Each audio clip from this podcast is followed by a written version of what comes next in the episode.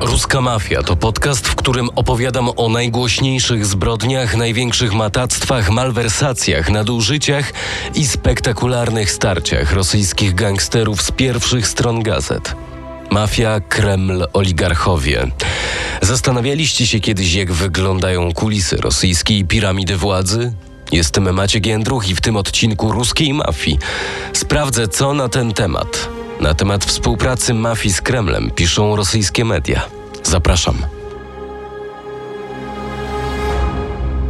Ruska mafia w RMFFM. Kreml w tarapatach. Pomocna dłoń mafii.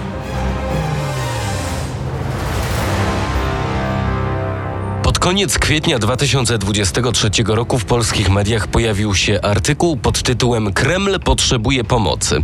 Zwrócił się do rosyjskiej mafii.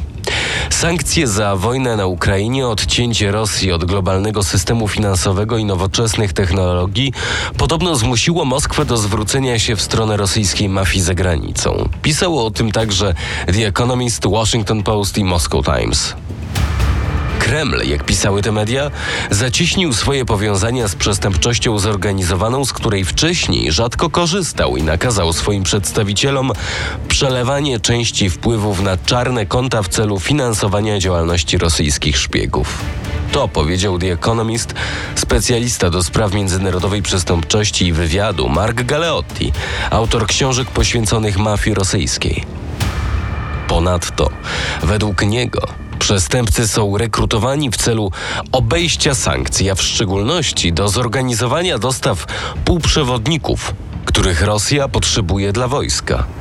Według zachodnich urzędników Kreml stara się nadrabiać straty w sieci wywiadowczej, bazując na cyberszpiegostwie i wysyłając na zachód nowych szpiegów przebranych za uchodźców ale nie mogą oni być równorzędnym zamiennikiem byłych agentów ze względu na brak wyszkolenia, doświadczenia i źródeł informacji. Osobnym problemem dla Rosji, jak przeczytałem, jest dostęp do podzespołów elektronicznych i półprzewodników, których dostawy do Moskwy zostały zakazane przez USA, Unię Europejską i inne kraje rozwinięte. Między innymi z powodu braku nowoczesnej elektroniki, rosyjski kompleks wojskowo-przemysłowy nie jest w stanie nadrobić strat sprzętowych na Ukrainie. Moskwa szuka jednak sposobów na obejście sankcji.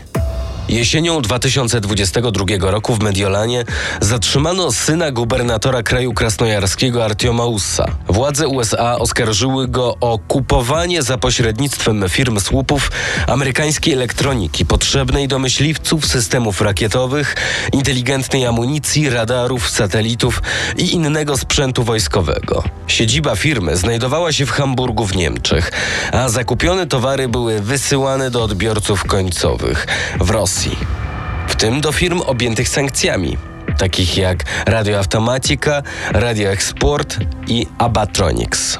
Dzięki takim zabiegom, a także przy pomocy małych firm z zaprzyjaźnionych krajów, od kwietnia do listopada 2022 roku wolumen importu zakazanych sankcjami półprzewodników do Rosji sięgnął ponad 2 miliardów dolarów. Takie same informacje przeczytałem na rosyjskojęzycznym portalu nowości.ua.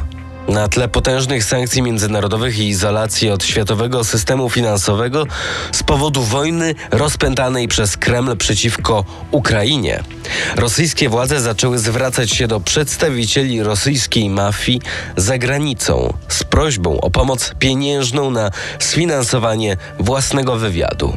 Co wiadomo o stosunkach Kremla z rosyjską mafią za granicą, portal także cytuje Galeottiego, który podkreśla też, że zaczęto rekrutować przedstawicieli mafii do pomocy w obejściu międzynarodowych sankcji. W szczególności przestępcy są wykorzystywani do organizowania dostaw półprzewodników potrzebnych Rosji na potrzeby wojskowe. Według Agnieszki Bryc, specjalistki do spraw Rosji, Rosja weszła już niemal na samym początku wojny w ogromny kryzys gospodarczy, a pomocy szuka u oligarchów, którzy często są bardzo blisko związani z mafią. Rosja dzisiaj z uwagi na sankcje e, stoi przed i w zasadzie weszła w dramatyczny kryzys y, finansowy, rublowy i gospodarczy. Putin jak zwykle próbuje się ratować gospodarkę, która jest po prostu zamrożona. Tylko pytanie dzisiaj jest takie, y, jak bardzo sankcje uderzyły w majątki oligarchów. Postanowiłem wpisać w wyszukiwarkę frazę Kreml обратился к mafii, czyli Kreml zwrócił się do mafii. Nie znalazłem wielu wyników, niemniej pojawiło się kilka ciekawych. Na YouTube jest bardzo dużo popularnych filmów dotyczących współpracy Kremla z mafią. Podam kilka tytułów. Mafia na Kremlu, Worowie Kremla, Mocna więź mafii Kremla. Agnieszka Bryc opowiedziała mi, jak działa rosyjska piramida władzy. Wtedy, kiedy rozpadał się Związek Radziecki, powstała, tak jak zwykle w takich momentach przełomowych powstaje prawda, wielki chaos, zamieszanie. I wielu młodych ludzi, którzy w tym czasie kończyli uniwersytety, zaczynało od prawda, tego przysłowiowego handlowania, nie wiem, czasem na takich leżakach, na, na, na chodnikach e, rosyjskich e, miast.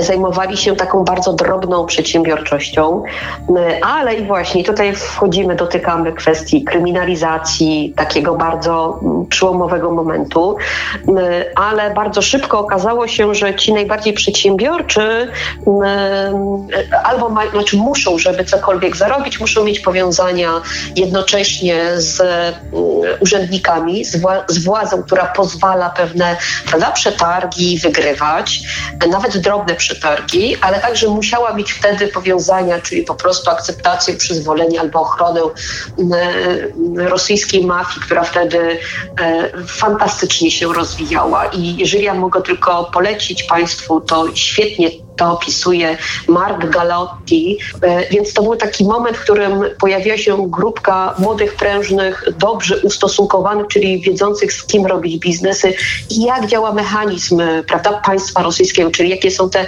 jaki jest ten głęboki system rosyjski. Więc e, bardzo szybko e, wzbogacili się, wzbogaciła się niewielka grupa, e, ale wzbogaciła się tak bardzo, że te fortuny pęczniały, one stawały się wręcz takie bizantyjskie.